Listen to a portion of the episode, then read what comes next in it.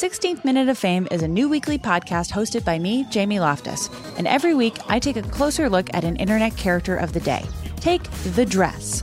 Most people remember it as an optical illusion that went viral, asking everyone on the planet, is this dress blue and black or white and gold? Turns out, that story was way bigger than just an optical illusion. It's a cautionary tale about the decline of clickbait sites, the rise of algorithms and internet polarization, and the end of fun on the internet. Seriously, and that's just one story. We're giving every character their 16th minute. So listen to 16th Minute of Fame on the iHeartRadio app, Apple Podcasts, or wherever you get your podcasts. Jon Stewart is back at The Daily Show, which means he's also back in our ears on The Daily Show Ears Edition podcast. Listen to The Daily Show Ears Edition on the iHeartRadio app, Apple Podcasts, or wherever you get your podcasts. Blood. It's everywhere. On children at Halloween, in test tubes at the doctor's office, in the very title of the 2007 drama, There Will Be Blood. And it's even inside you right now. Which means you're part of this story, so buckle up. This is Jordan Klepper Fingers the Conspiracy. If you're listening to this podcast, you probably already know a little bit about Pizzagate. And we'll get into that shortly, but this extremely weird idea that pedophiles are using secret symbols is rooted in the belief that elitist cabals, it's always a cabal, are rounding up babies to steal their adrenaline by consuming their blood. There are Republicans in Congress who believe this. You might have also seen it in the Netflix show The Watcher. It's a conspiracy theory that goes way back before Hillary Clinton and Comet Ping Pong and 2016. It goes back 900 years to when Joe Biden was born. Let's get into it, as Chris Cuomo would say. All right, let's bring in our own little blood cabal. I have two guests today. First, we have Dr. Elise Wang, a professor at California State Fullerton, who studies conspiracy narratives going back to medieval England. Elise, welcome to the podcast. Thanks for having me. Yes. And my next guest is Matt Gertz, a senior fellow at Media Matters for America and extensively covers the relationship between Fox News, Donald Trump, and Trump supporters. Matt, thank you for being here. Great to be here. Guys, you guys ready to talk cabals? So ready. It's always an elite cabal. It's always elite. There's yeah. Well, is there any lower level cabals of just like guys just trying to to get through it who have like a high school education? It's always elite, right? Yes, that's the point. That's the point of cabals. If you're in a cabal, you have to. It's be no elite fun to be be in a in a like mediocre cabal. That's The not- state school of cabals. I mean, Yeah.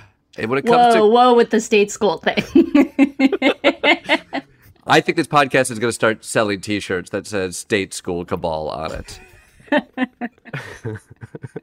there, there really is. There's, it, you know, it's always elite cabals, and the Illuminati also very elite. You, they need to be more encompassing. We need to have our state school Illuminati and cabals. We'll sell the T-shirts. Go to dailyshow.com, everybody.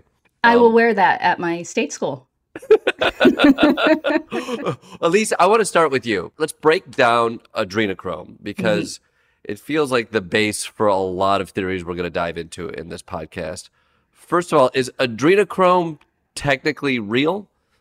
It is. Actually, that's a good place to start. It is actually a real thing. It's the oxidation of adrenaline, and this can happen naturally in your body or in a lab. It's actually really easy to come by. You can just buy it on the internet, like not the dark web internet, just the internet. Um, I think it's something like 25 milligrams for for 55 bucks, 58 bucks, something like that. I looked it up. Um, so it's not used for anything really. There's nothing the FDA has approved it for. It's occasionally used for things like blood clotting. Um, there was some interest in the 1960s for treating using it to treat schizophrenia, but it really showed no promise. Um, so they dropped it. The history of the adrenochrome we're talking about is sort of it goes back to I think Aldous Huxley was the first one to talk about it as a drug. He talked about it in Doors of Perception. And then Hunter S. Thompson in Fear and Loathing in Las Vegas is really the one who cemented the myth of adrenochrome as a drug because he turned it into this kind of immortality drug, um, this thing that you have to get from a live source. Um, I think the line is "A corpse is no good, buddy." Um, and so that, and then the the subsequent movie they're like dramatized to the effects of adrenochrome. What is this shit? That stuff makes pure mescaline seem like ginger beer, man. Ginger beer? Adrenochrome. Adrenochrome? Hmm. That's really where our modern perception of it as a drug comes from. So it's from these fictional sources. And are, are we saying it correctly? Adrenochrome? I mean, that's how they say it in the 1998 video.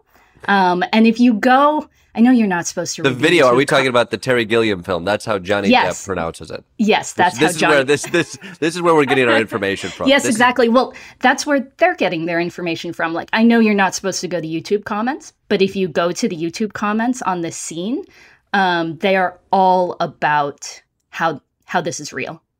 Yes, based on Fear and Loathing in Las Vegas, which I will Yes. say, for me, I love that book. Top ten book in my world. It's a great book, but that is sort of the the central, the beginning. That and Huxley's book is where the first time we actually hear the term adrenochrome. He even said afterwards that he just wanted a quote unquote crazy drug, and so he made it up. And so he's drawing on Huxley and then like adding his own little stuff. And adrenochrome, the way it's become, it is, as you were saying, it's it connects to all of the different conspiracy theories because it's a grab bag of the greatest hits, right? It's got pedophilia, it's got satanic rituals, it's got blood rituals, immortality, like satanic panic and Hollywood elites. It's got everything. It's a good one. It is, yeah. Let's add some context to it. In this world, the conspiracy theory is Hollywood liberal elites and Hillary Clinton are murdering children in ritual sacrifices, harvesting the, the chemical compound from human children, drinking their blood to ingest adrenochrome because it has some sort of elixir of life properties. Is that right? Yes, yes. Okay. And you're telling me it may not be true. I mean, you should you should buy it on the internet and, and find out. It's it's at least worth it's at least worth a dabble. Uh, Matt, when did you first become aware of adrenochrome? Uh, I think probably around 2015, 2016, uh, as part of the Pizzagate conspiracy theory. The Pizzagate conspiracy theory posits that this uh, cabal of global elites, uh, who is, you know are are draining uh, this chemical compound from small children and, and sexually abusing them, is doing so in the uh, basement of a Washington D.C. pizza parlor called Comet Ping Pong. Um, this idea spurred in, in some ways from emails from uh, the John Podesta hack uh, during the 2016 uh, election cycle. And uh, I've been to the pizza parlor and it doesn't have a basement that you can use to uh, abuse children and, and take their bodily f- fluids. Um, Did you They- they- ask? I mean, it it goes one step beyond asking for a bathroom key because they'll happily give you a bathroom key, but you you have to be a little pushy and be like, I need to use the restroom. I also would love access to the basement where the children are tied up and I can get the adrenochrome. Did you did you probably- specifically ask? I think there probably was a time that you you could have done that, but uh, as the conspiracy theorists seized on this, uh, the pizza parlor started getting bombarded with uh, phone calls from people who wanted to know more uh, about the the basement and the uh, you know Pizzagate conspiracy theory. Uh, and eventually, one of the adherents to this conspiracy theory uh, took a gun. Uh, went to the pizza parlor looking to save the children, fired it off inside, and was subsequently arrested and spent a couple of years in jail. So, uh, you know, at that point, it, becomes a, a little bit rude, I think, to to, to ask the uh, people who work at the pizza parlor. Um, it became a it, it had real consequences. And for if if if this is somewhat new to anybody listening the podesta emails get get hacked. Wikileaks leaks some podesta emails and emails between podesta and hillary clinton reference buying cheese pizza right I, I don't think it's him and Hillary Clinton, but it's it's it's a uh, some sort of email that references pizza that then became a sort of uh, internet meme uh, and l- brought into the broader conspiracy theory uh, that Elise was talking about. well and cheese pizza becomes abbreviated to cp which also stands for child pornography and comet pizza and so they start to connect those links and comet pizza becomes the place to go in a nutshell right Yeah, that that's about it. I, I on the road. It, I somewhat recently talked to somebody who was sort of discussing this um, uh, theory, and it is amazing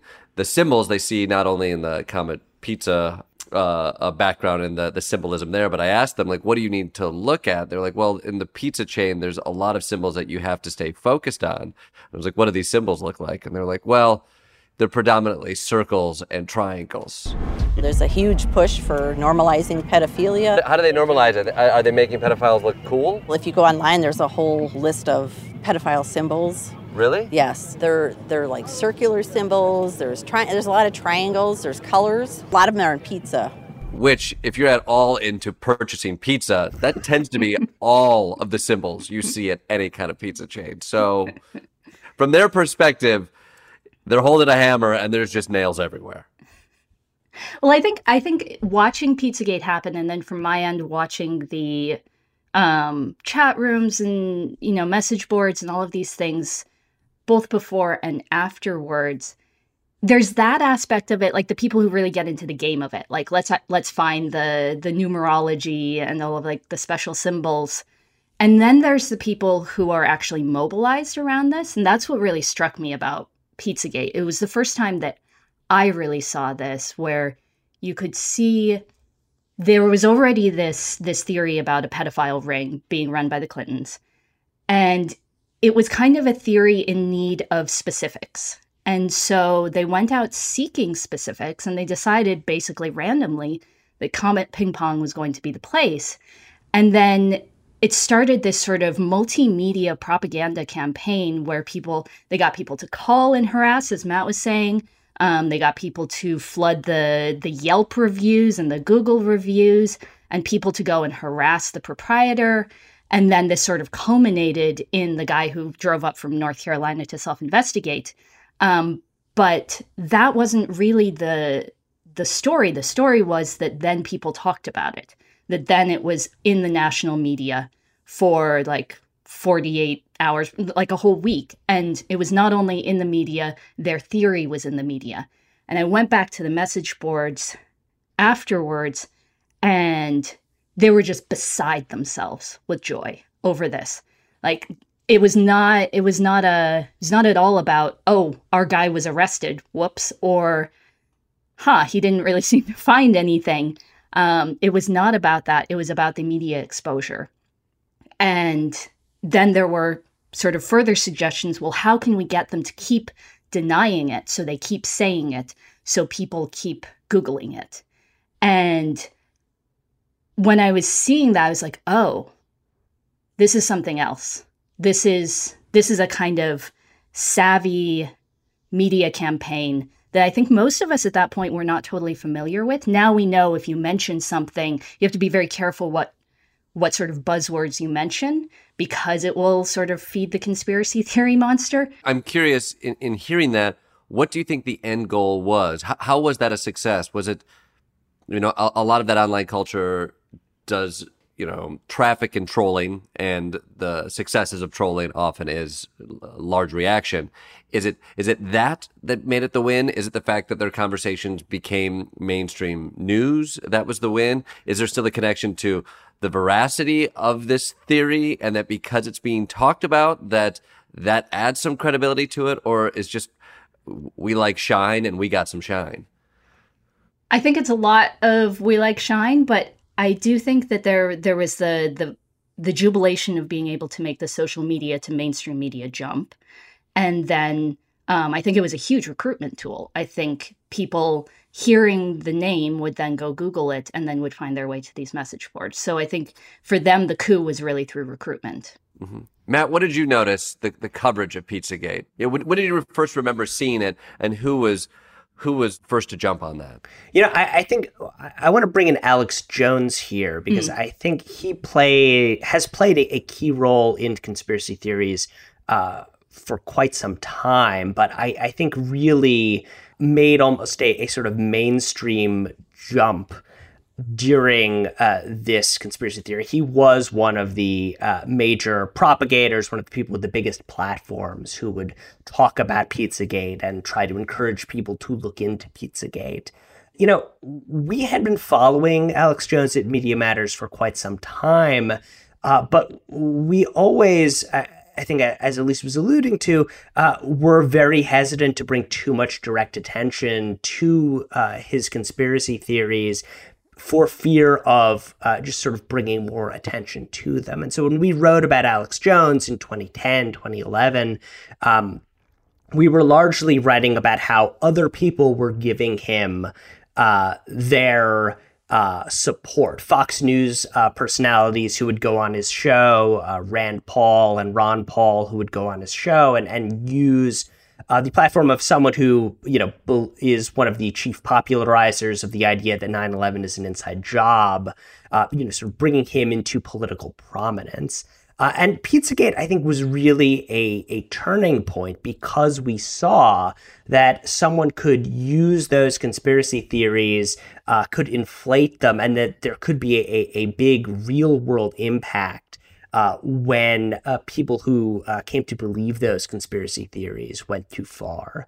Uh, it was a, a, I think, pretty disturbing time for all of us when, when, when we saw that come together. I mean, as as somebody both with the Daily Show and having done a TV show after that, you know, parodying the Alex Jones talking points and what was happening in that far right world, that was always a conversation of at what point you don't want to amplify these wild ideas, but at the same time turning a blind eye to something that's already having an effect on culture. It's already being amplified by legitimate politicians, uh, even the Donald Trump, uh, legitimizing the points of view there. Like you you saw people taking what they would hear from Infowars and the conversation around that, and it was becoming very real world news.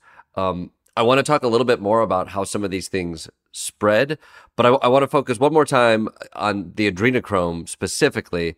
Elise, I want to know if if we trace back this specific uh, theory, even the origins of adrenochrome, does it go back before Hunter Thompson? Does it go back before it becomes sort of um, pulp in in modern culture? Is is there a history that dates back even even earlier? It definitely does, and the way that it dates back is a little bit of um, sort of associative thinking. Um, so conspiracy theories often work this way. They kind of jump onto things. They have a very lazy logic. They jump onto things that are already um, fully formed. One of the conspiracy theories that is attached to adrenochrome, or that adrenochrome is is basically drawing on and modeling itself on is blood libel, which is a conspiracy theory dating back to the Middle Ages that Jewish people um, drink or use the blood of Christian children for their religious rituals, specifically at Passover. And for the record, is, we don't do that. Yes, I mean, it, thank you, Matt. Thank you for thank, context. Thank, thank you for it. for for yeah specifying that. Um, it's and it's designed specifically to incite violence. Like that is what blood libel is for. So there's that kind of thematic connection. But then there's also the fact that the main purveyors of adrenochrome, like Alex Jones, like Liz Crokin, say that it's blood libel, say that it, it actually dates back to that. And if you look at these adrenochrome memes, one one sort of popular one that goes around has this very obviously medieval image of a baby being drained of blood with people standing around it. And it says at the top why does this image even exist and the image is of simon of trent which is the most famous and well documented blood libel and it, it's the this particular blood libel started um, Passover 1475. A father had come to the bishop of Trent and said, "My two-year-old son Simon is missing." And this this bishop already had a story ready to go. Um, he decided it must be the Jewish community, the very small Jewish community in Trent, he had a couple reasons for for wanting this story to be true. One, he felt like the Pope was too soft on the Jewish people and that he was too cozy with them. So this was his little power grab in opposition to the Pope.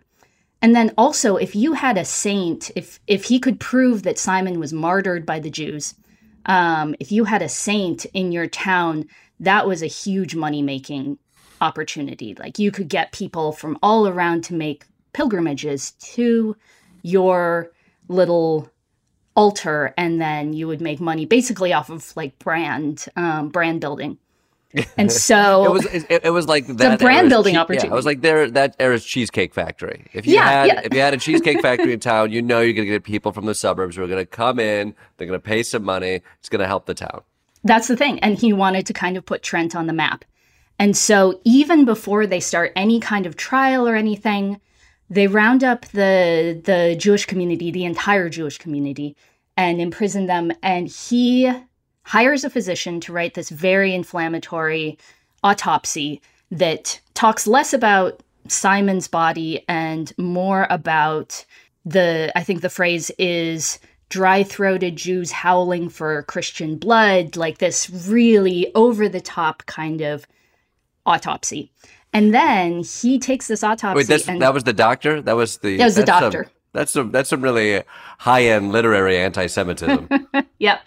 And he, well, it gets more high end because then he takes this and he sends it around to poets and to artists and is like, make stuff from this. And they do. Like the poets start writing poems about Simon of Trent and the, the woodcutters start making images. And that's the image that shows up in that adrenochrome meme is this sort of propaganda campaign by this Italian bishop who decided he really wanted his own little ritual cult. Those woodcutters. they just will take money, whoever puts it out. Where's the artistic integrity in 15th I century know. woodcutters? They, they, you know, I, I hold them in such high regard. I love them. I think it's the best century for woodcutters. And yet they are so Yet willing to turn a blind eye to the social responsibility of being a woodcutter in that time. They're taking dirty money to put out anti-Semitic propaganda. Shame, shame on them. I'm never, I'm never buying 15th century woodcutter art again. Shame. Uh, I feel like the parts of this that are really useful though is kind of is kind of that that like it was the propaganda campaign that really made this take off. It wasn't like this was kind of a grassroots rumor that was rooted in sort of general anti-Semitism. I mean, that's why it took off was sort of latching onto generalized anti-Semitism. But the actual formation of the blood libel was very intentionally crafted for a political end by someone who was powerful. I I've never heard of that. I think it's so easy to to, to look at the um those in power and also the the religious heresy at the time and the institutions at the time and the points of view they wanted to get out, but the fact that they were using artists to spread that mes- message to affect culture. I mean, you see obvious comparisons to what happens today, but that even Yeah. then it was still important. You want this thing to stick. Culture needs to stick. And the fact that we're using those images yet today as proof of what Hillary Clinton is doing is is bonkers. Well, I want to take a short ad break. When we come back, we're going to talk more about how adrenochrome spread as an idea even before the internet was even around. We'll be right back. Spring is a time of renewal, so why not refresh your home with a little help from Blinds.com? Blinds.com invented a better way to shop for custom window treatments. There's no pushy salespeople in your home or inflated showroom prices. Free samples, free shipping, and our 100% satisfaction guarantee can put the spring back into your step and into your home too. Shop Blinds.com now and save up to 45%. Up to 45% off at Blinds.com. Rules and restrictions may apply. 16th Minute of Fame is a new weekly podcast hosted by me, Jamie Loftus. And every week I take a closer look at an internet character of the day. Take the dress. Most people remember it as an optical illusion that went viral, asking everyone on the internet, is this dress blue and black or white and gold? But there's way more to this story than that. The dress went viral in early 2015, marking one of the last months that the internet could still be fun. It was just before Trump declared his candidacy for president and polarized an already polarized internet. It was just shy of people deciding what went viral instead of algorithms, and it was just shy of celebrities realizing that they should never, ever tweet. It's more than a character of the day. It's an entire moment in time bottled in a little, well, either blue and black or white and gold package. I'm not relitigating it again. You cannot make me. And that's just one story. We've got a million. So listen to 16th Minute of Fame on the iHeartRadio app, Apple Podcasts, or wherever you get your podcasts.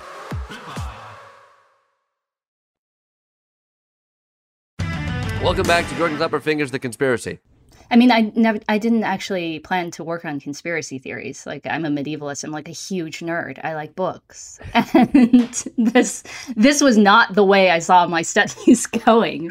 But, it, here what we are. was it? It, it? it just, it just, you basically stumbled on it and we're like, here we go. Also, is that something was in the ether, the modern ether that you saw a connection between the two? Yeah, it was basically in 2015. I started. I mean, like like all of us, I think I was a little bit concerned and mm-hmm. uneasy about the fake news phenomenon, and in particular, this epistemology aspect. This you can't trust anything that you see. Um, and I started hearing echoes with the stuff that I study, and speech patterns like that's what they want you to think. Do your own research. Um, I've heard, or or people are saying these kinds of gestures towards sources. I started seeing those things. I was like, uh oh, that doesn't that doesn't sound good. that sounds familiar and, and not good. And I just sort of started following that. Um, and now my autocorrect knows adrenochrome. So here we are. In the case of these historical conspiracy theories and the beginnings of blood libel, how do you see these theories spread before modern news and communication and memes and 4chan and 8chan and Parler and Truth Social and should I keep going? I'm not going to keep going. well, they spread remarkably well. Um, I think that the the essential shape of blood libel was a very compelling shape. It was, you know, there there are evil forces that are out to get Christian children, and there was also the fact that it was pretty common for medieval children to die in accidents or disappear or fall into a river. Like child death was was quite common. And so it became kind of a predictable thing that if a child died in a Christian community, that pretty soon suspicion would fall on the Jewish community. And it did spread by word of mouth, but it also spread by all of these sort of cultural productions. It spread by these woodcuts. It spread by um, these poems that were written in honor of Simon. And it also spread because these stories got baked into the official histories. These historians think of themselves as, you know, responsible, reliable, um, and they go back to the local histories and they just sort of draw from whatever the local history is. And so these blood libels get baked into sort of accepted history as fact and then anyone who reads that will that will be their primary um, interaction basically with the Jewish community for a lot of places because these pogroms have already taken place. Magda Teter has done a really great job. She studies blood libel and she's done a really great job of showing how actually before the printing press, word of mouth didn't work that great. It really needed to be written down. And that also shows that it was mostly educated people, mostly higher class people who were spreading blood libel. It wasn't a low class theory. Um, it was a it was a kind of upper class theory. And that's interesting. And I mean, there's great book by Neil Postman, Amusing Ourselves to Death, that talks a lot about how the mediums affect the message. The invention of the printing press affected not only mm-hmm. the way information was spread, but the way we think about information, yes. uh, the way we process information. And then you suddenly have television come mm-hmm. out and now it's the way in which we communicate and the way we process information is very different than the way we used to with the printing press.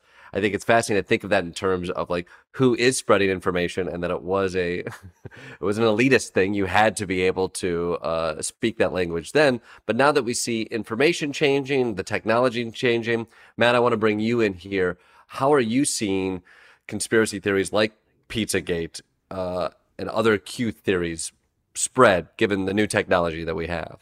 Well, the the core benefit that social media companies will say that they provide to their uh, customers and that uh, internet companies say they provide to their customers is the idea of bringing the world together, giving people an opportunity to find uh, communities, to communicate with people across the globe, and, and to sort of find a common purpose together. And I mean, there's a dark side to that. It also has made it much, much easier to find a community of conspiracy theorists to share your ideas about the uh, you know dark hidden uh, messages in the world's uh, events uh, to uh, share your views about the Illuminati or whoever else is manipulating uh, what's going on around you. And that's just a, an incredibly powerful force. The barrier to entry for producing one of these conspiracy theories is much lower. You don't, you don't, you know, um, the JFK conspiracy theories, uh, you know, you had to like write letters to people um, later on as Xeroxes and what uh, faxes and so on and so forth. Um, it's just very shows easy now. How lazy conspiracy theorists are now. Can you imagine if you had to write letters to spread just some BS you read on Twitter? You're like, oh, I want to put that out. Elon Musk, he would not be pushing conspiracy theories if he had to write a letter to get that thing going. Do you also look at places like Fox? Like what you know, we, we look at what's happening with social media, but more of the mainstream media outlets. How are you seeing that affect this conversation conversation, specifically with something like Pizzagate?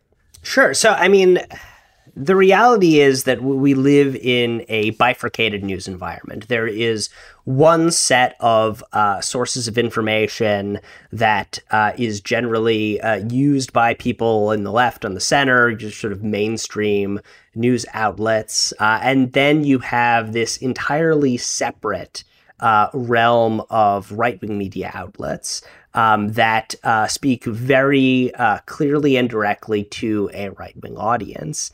Um, you know the the way we see conspiracy theories moving these days is they'll start at the sort of you know message board and social media platform level with a sort of army of individuals who are, are coming up with their own uh, spin on what's happening on a particular event. Um, it will spread from there through a network of hyperpartisan news sites, uh, places like Gateway Pundit, uh, that do not have standards of any sort, uh, that are not interested in the basic rules of journalism, but that want to uh, have political impact and, and, make money off of advertising. Um, and and from there, you can see them sort of uh, we get woven into the broader debate. You know, the reality is that the right wing media figures uh, at the sort of higher level, your Fox News is, uh, are not interested in batting down those sorts of conspiracies. They're not interested in challenging uh, their audiences and telling them that what they might have heard is incorrect.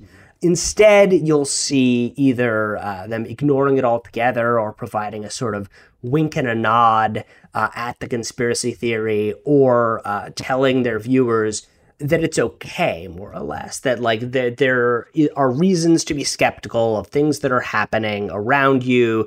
That uh, the elites want to keep you from talking about uh, QAnon or what have you, um, and that. Uh, you know whether or not that's true, it's not a, danger the way uh, you know other other people will tell you. I mean, if this is an issue with right wing media, they have this weird rhetoric that is politicizing children in the name of protecting them. Anything from disturbing conspiracy theories to don't say gay bills, anti trans bills, etc. Do you see a connection there? Yeah, I mean, I think a lot of these uh, conspiracy theories get rolled up together. There was a big push over the last year and a half or, uh, or so on the right, you know, throughout the entire ecosystem to talk about uh, the idea of groomers of uh, save know, the children. Save the children, absolutely. Uh, basically, that that uh, teachers are trying to turn your kids gay, turn your kids trans, in, possibly molest them, and it all kind of gets wound up together. There aren't really firm barriers to a lot of these conspiracy theories. Uh, people who start to believe one of them uh, tend to start adopting uh, others as well. Elise, uh, historically, has there ever been a way to get people to stop believing conspiracy theories? I mean, it's a complicated question, right? It, it depends on who you're talking about. Like, I don't, Johannes Hinderbach, the, the bishop of Trent, I don't know that he actually believed that Simon was killed by the Jews. That was that was sort of beside the point. I think he believed that Jewish people are evil and he wanted to drive them out, and this was a convenient way to do it, plus a bunch of other political benefits. I don't know that he actually believed it. Um, so if you're talking about these sort of cynical purveyors of it who use it for radicalization and use it for their own sort of economic and political gain. Um, I think you just have to take away the gain, and then like that will that will kind of kill it. For everybody else, I think it is a complicated question because the thing about conspiracy theories is they're not about the details, they're not about the story. They're, I mean, I feel like your segments, Jordan, have really shown this well. As soon as you ask them a question, like that's the end. like there's, it, it doesn't go anywhere. You can't actually have a conversation about conspiracy theories. I don't even think that conspiracy theorists could have a conversation with each other mm-hmm. about it because it's fundamentally not discursive. It's not something you can have a discussion about. It is just an attempt to make this sort of core story about yourself match up with the world. And every conspiracy theory has this same core story, and that's why it's so powerful. Um, it's it's the story that the theorist holds on to and then sort of tries to match up with the world in a kind of messy way. And the story is basically once upon a time, we were happy and everything was good and we were in charge and we were safe. And then the monsters took hold. But no one knew that they had. And these monsters are not of the sort of vaguely threatening variety. They have to be absolutely gigantic, demonic, sort of the the most hyperbolic thing you can think of. Go another step. So it's always children, Satan, um, mutilation and torture, pedophilia, and the story goes that everything seemed fine because the monsters made sure this was all kept secret. So the monsters control what you know. And only the heroes of the story knew the truth, and then they arrived to save the world. And that's the benefit that you get from it. You get that worldview about yourself, that you are a continuously just sort of horrifically embattled hero of the story. And you can't really give up on this self like this self-image of embattled heroism. It's it's very difficult to give up on. Um, it's not just the high of thinking of yourself as a hero. It's also that you convince yourself that you are in this battle of absolute good and absolute evil. And so then you get to issues of like if you ask about democracy or fair play what are you nuts? Like this is about this is about the end of the world so it, it makes it impossible to sort of dial back to um, issues of fairness or accuracy. It's actually not about that. And I feel like you can kind of hear that when you're talking to these QAnon followers. When they try to answer your questions, they aren't actually trying to to say, like you say, so what did actually happen in January 6th? They'll say FBI, CIA, Clinton's, just sort of a grab bag. But what they're actually trying to tell you is this story that the monsters are out to get us and I'm trying to save us. There's kind of no other point to it. That's that's the whole ball game. And when the monsters, when there's a partisan overlay on that, when the mm-hmm. monsters are one party and the people who are trying to save you are, are Donald Trump, I mean, there's no room for debate at that point, right? Like, there's no room to talk about uh, it's important to respect. Uh, electoral defeats, right? Because if the people who you are uh, losing elections to are uh, monsters who are abusing children, then mm-hmm. you have a moral responsibility to go try to subvert those election results. And the resistance is kind of like baked into the story because the story is that the monsters came and took over and they kept it, they covered it up. They kept everybody from knowing. So any information that you get in from the outside is suspect. Even even information that you might get from sympathetic sources. So the only thing then you're left with is kind of like going with your gut and what feels true. It feels true that I am a victim and it feels true that I'm the hero of the story. And so let's just go with that. So you're telling me I shouldn't read this story to my son every night before going to bed? he loves it. It's it's the it's a dark Eric Carle story, but I, I like it so much better than that hungry caterpillar. you might be you might be unhappy with the results. of raising this, your child this way. I tell you, all of his peers are reading it. They seem to really be into it. That hero's journey. Uh, um, after the break, we're going to talk about how the adrenochrome conspiracy theory is related to the attack at Nancy Pelosi's house. It seriously is. This is Jordan Klepper Figures the Conspiracy. We'll be right back. Spring is a time of renewal, so why not refresh your home with a little help from Blinds.com? Blinds.com invented a better way to shop for custom window treatments. There's no pushy salespeople in your home or inflated showroom prices. Free samples, free shipping, and our 100% satisfaction guarantee can put the spring back into your step and into your home too. Shop Blinds.com now and save up to 45%. Up to 45% off at Blinds.com. Rules and restrictions may apply. 16th Minute of Fame is a new weekly podcast hosted by me, Jamie Loftus. And every week I take a closer look at an internet character of the day. Take the dress. Most people remember it as an optical illusion that went viral, asking everyone on the internet, is this dress blue and black or white and gold? But there's way more to this story than that. The dress went viral in early 2015, marking one of the last months that the internet could still be fun. It was just before Trump declared his candidacy for president and polarized an already polarized internet. It was just shy of people deciding what went viral instead of algorithms, and it was just shy of celebrities realizing that they should never, ever tweet. It's more than a character of the day, it's an entire moment in time bottled in a little, well, either blue and black or white and gold package. I'm not relitigating it again. You cannot make me. And that's just one story. We've got a million. So listen to 16th Minute of Fame on the iHeartRadio app, Apple Podcasts, or wherever you get your podcasts. Welcome back to Jordan Klepper Figures the Conspiracy. I'm here with Dr. Elise Wang and Matt Gertz, two experts who follow conspiracy theories, and we're talking about adrenochrome, how Democrats are drinking babies' blood, allegedly. Allegedly. And what that means for American politics. Now, recently Nancy Pelosi's house was broken into by a right wing conspiracy theorist. He was looking for Pelosi and ended up attacking her husband with a hammer. But Matt, you've written about how the conspiracy theories this attacker specifically believed and how he was radicalized in the ecosystem of right wing misinformation. How does this all connect? Well, the uh, alleged assailant uh, had a substantial internet uh, paper trail. Uh, he had uh, a couple of blogs, various other uh, social media platforms, and what he posted on those uh, sites was very much the kind of textbook.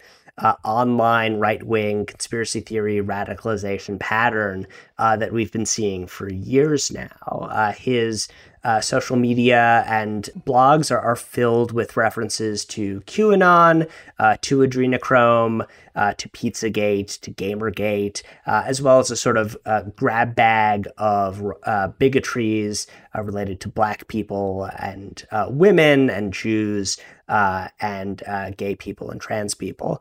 Um, it's a grab bag. Yeah, no, it's it's it's it's the it's, it's, it's the it's the greatest hits. Honestly, I spent some time uh, looking through these websites on Friday, and I was like, oh, it's just it's it's all of it. From there, and this happened very very quickly.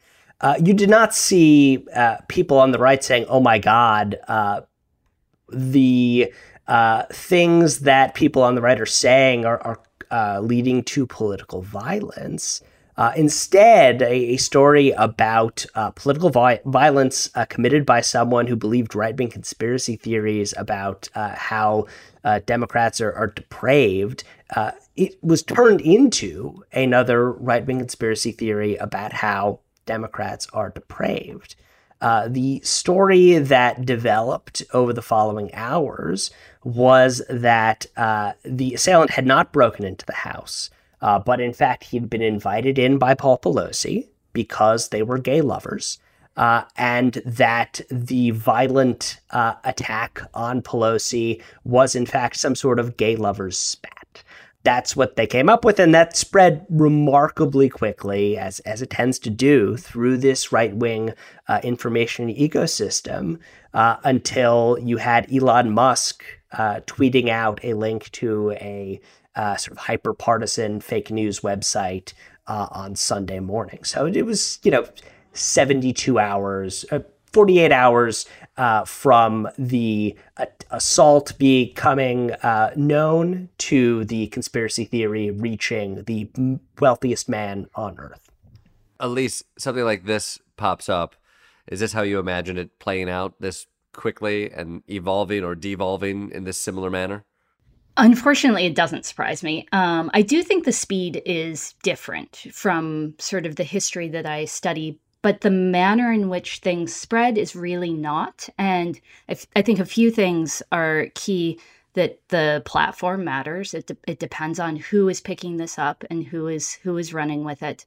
And then there's also a durability to conspiracy theories that because they have this sort of epistemological challenge built into them. By that, by that I mean they ch- they challenge how you know what you know, and they say these things that you think you know you don't know, but it doesn't replace it with anything. So it's just sort of epistemic destabilization. So you just don't have anything to stand on, and that creates an environment in which conspiracy theories really thrive because once you it once you can't trust anything then the only thing you can trust is your own sense of the story that you like or the one that sounds good to you. This was definitely true in sort of the medieval and early modern period of blood libel. There were often people who powerful people who opposed blood libel.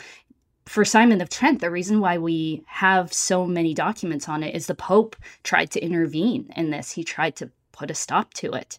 Then, then the very first blood libel in um, the 12th century, this was a boy named William of Norwich. The Norwich sheriff actually got involved and protected the Jewish community. So there's always been pushback um, from kind of mainstream sources. And yet these conspiracy theories just thrive if there's already a kind of destabilized trust in the regular sources of knowledge. So I think I think the the modern speed that is new um, how quickly that happens. But you would have a blood libel come out, and the next week, all of the Jews in town would be arrested and tortured. And it it was pretty fast. It happened pretty fast. Well, we mentioned the platform here, and Matt, you brought up Elon Musk and the tweet that he had adding to this confusion. He referenced a website that claimed Hillary Clinton died in 2016 and was replaced with a clone. So, what does this say now in this new era of Elon's Twitter, what is that going to do to these conversations?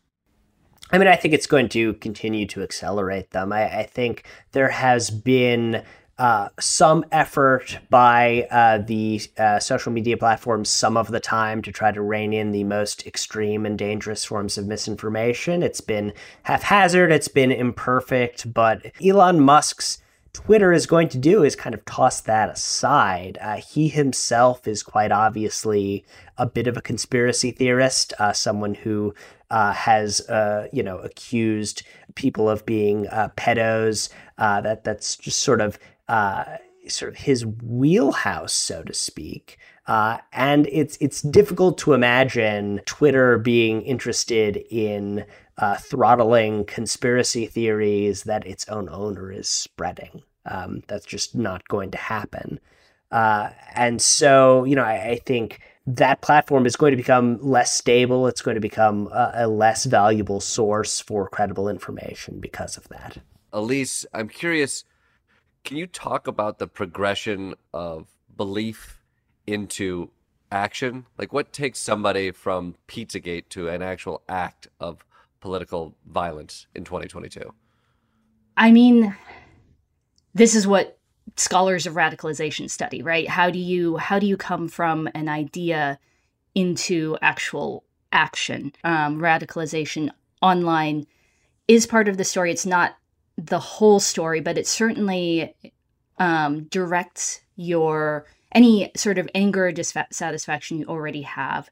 It validates it and it amps it up and it focuses it on a target. Um, so it's a little bit like pointing a loaded gun at um, a specific target. And can I go back to the Elon thing for just a sec? Yes, please. Um, the the whole verification thing really struck me because I think you know it's clear the the money of it doesn't actually matter. Like he's like $20, $8, whatever to sell sell verification, right? That's his new thing. He's going to sell verification on Twitter. What really struck me is that this is not an attempt to get the money, it's an attempt to devalue verification in general. Because verification is meant to show you which sources are trustworthy, right? It was meant to sort of identify members of the media and corporations, and so that you knew that it was actually coming from that source and you knew that you could trust it. It was not a sort of celebrity thing originally. That was that was not the purpose of verification.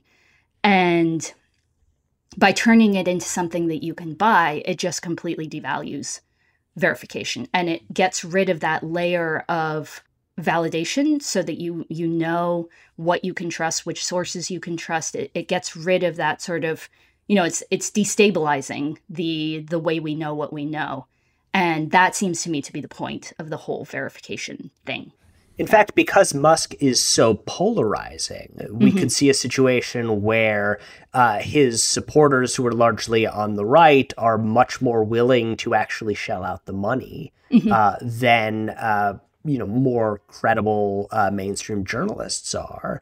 Um, those less credible sources will uh, get sort of algorithmically accelerated more than everybody else and uh, become a, a bigger part of the conversation. I'm curious what advice you would have to consumers, specifically of Twitter. I think a lot of people are looking at this.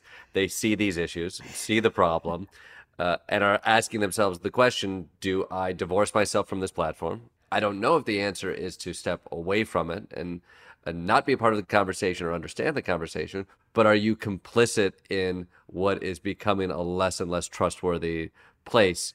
So I think part of the issue here is I don't really view it as a place for conversation. Um, I mean, I I I tweet use at me, Twitter. man. I got a lot of no, interesting things to say. I, Come at me. We'll go back and forth. It's fun. We playful. I got some gifts. I'll send your way. It's a really fun chat. The way I use Twitter, I use it as a, a broadcast medium, right? It's a way for me to get my views and my work out into the public. It's a way for me to hear views from uh, people who might have interesting ideas or thoughts. Um, but I, I don't do that much interaction with it because I think it's a actually a really bad medium for having uh, debates of any kind. If I want to have a, a, conversation with someone, I will try to follow up with them and, and, start an email conversation or phone or what have you. It's, it's hard to have a, a substantive discussion with the rest of the world uh, trying to involve itself in that. I will use Twitter less if that becomes less feasible. If I think that uh, my uh, tweets aren't getting read, or if I think that I am not able to easily find credible information uh, that I want to be reading, um, that's when the value proposition will fall to basically nothing. I feel like this is where our disciplines come into play because you're in media, I'm in medieval studies. So I have a very my my following what you will be shocked to hear is tiny. um, I'm also I'm also locked, so I I really just use it for conversation. Like I really just use it to connect with other other people in my field or who study the same things that I do. And I think one of the really one of the reasons a lot of people are mourning this is it has been an incredible tool for people to connect um, within their own tiny little subfield. Like, I feel more connected to other medievalists of color on Twitter because we have kind of created our own little ecosystem than anywhere else. And I wouldn't get that anywhere else. I would miss it for that. And obviously, if, again, if, like you said, if, if that becomes impossible, then, then like, I'm not going to use it anymore. But I also think this whole question of so do you stay, do you go, do you pay the $8, $20, whatever it ends up being, I feel like it, that's a very American question. Like, how can we make this the individual responsibility to decide what to do? Um, this is the the robber baron has screwed up the system, and now we are responsible for fixing it. And you know, my recycling or not recycling my water bottle is really what's leading to climate change. Like that's that's really that's really the thing um the sort of individual responsibility for these things. And i think that's kind of what gets us into trouble with conspiracy theories to begin with right? Do your own research. Find out for yourself. The thing is with huge platforms and huge areas of knowledge, you just can't do it yourself. I mean, as we all discovered in the pandemic when we all became amateur epidemiologists, right? We're not very good at this. I don't remember high school biology very well. I'm not not going to be good at making choices, personal choices about my own level of risk and my kids' level of risk and you know, I am not a good person to put that decision on and that's kind of how we've offloaded it. And so I feel like that's maybe not I know that it's sort of going to be personally difficult for a lot of people to figure out what to do about Twitter. Um, but I don't really feel like that's that's where the change comes from. Um, I, w- I want to wrap this up, kind of looking specifically at what happened with uh, Nancy Pelosi's husband and what we've sort of been discussing here, but sort of to zoom out as well. How do politicians like Nancy Pelosi try and convince people that they don't partake in ritual children sacrifices? at a rally weeks ago, and a man was convinced that Nancy Pelosi is a vampire and drinks children's blood. He was convinced. I followed up and I asked, You said literally. Did you mean literally? He said, Literally. You see Republicans on one side and. The devil on the other. Are we talking metaphorical devil, like, oh, they do bad stuff? No, literally, you know, vampire drinking blood. I don't want to nitpick here, but vampires tend to be eternally youthful. And I look at Nancy Pelosi, and she's a lot of things, but I guess I don't think vampire. Somebody in her party definitely drinks blood. How does someone like that attempt to knock down this issue? And and with those difficulties, what does that say about where we're at politically if we struggle to even do that? Matt? I don't know, honestly. I mean, it's very difficult to uh, reach someone who believes that you uh, drink the blood of children. Um, the, the uh, you know, I, I think that it's just a hard problem. And so we end up talking around it, right? We end up talking about what are the ways that policy can uh, weaken the structures that are in place that uh, allow these conspiracy theories to flourish. Um, because, as Elise says, it, the, these conspiracy theories have always been with us, but it has become easier uh, for uh, them to propagate and easier for people to come to accept them. And I think that's really uh, the the available channel. Mm-hmm. Elise, is there is is there any advice you have for Nancy Pelosi or anybody else who looks at this is pulling out their hair, just attempting to to to try to knock down what seems like to be the inconceivable?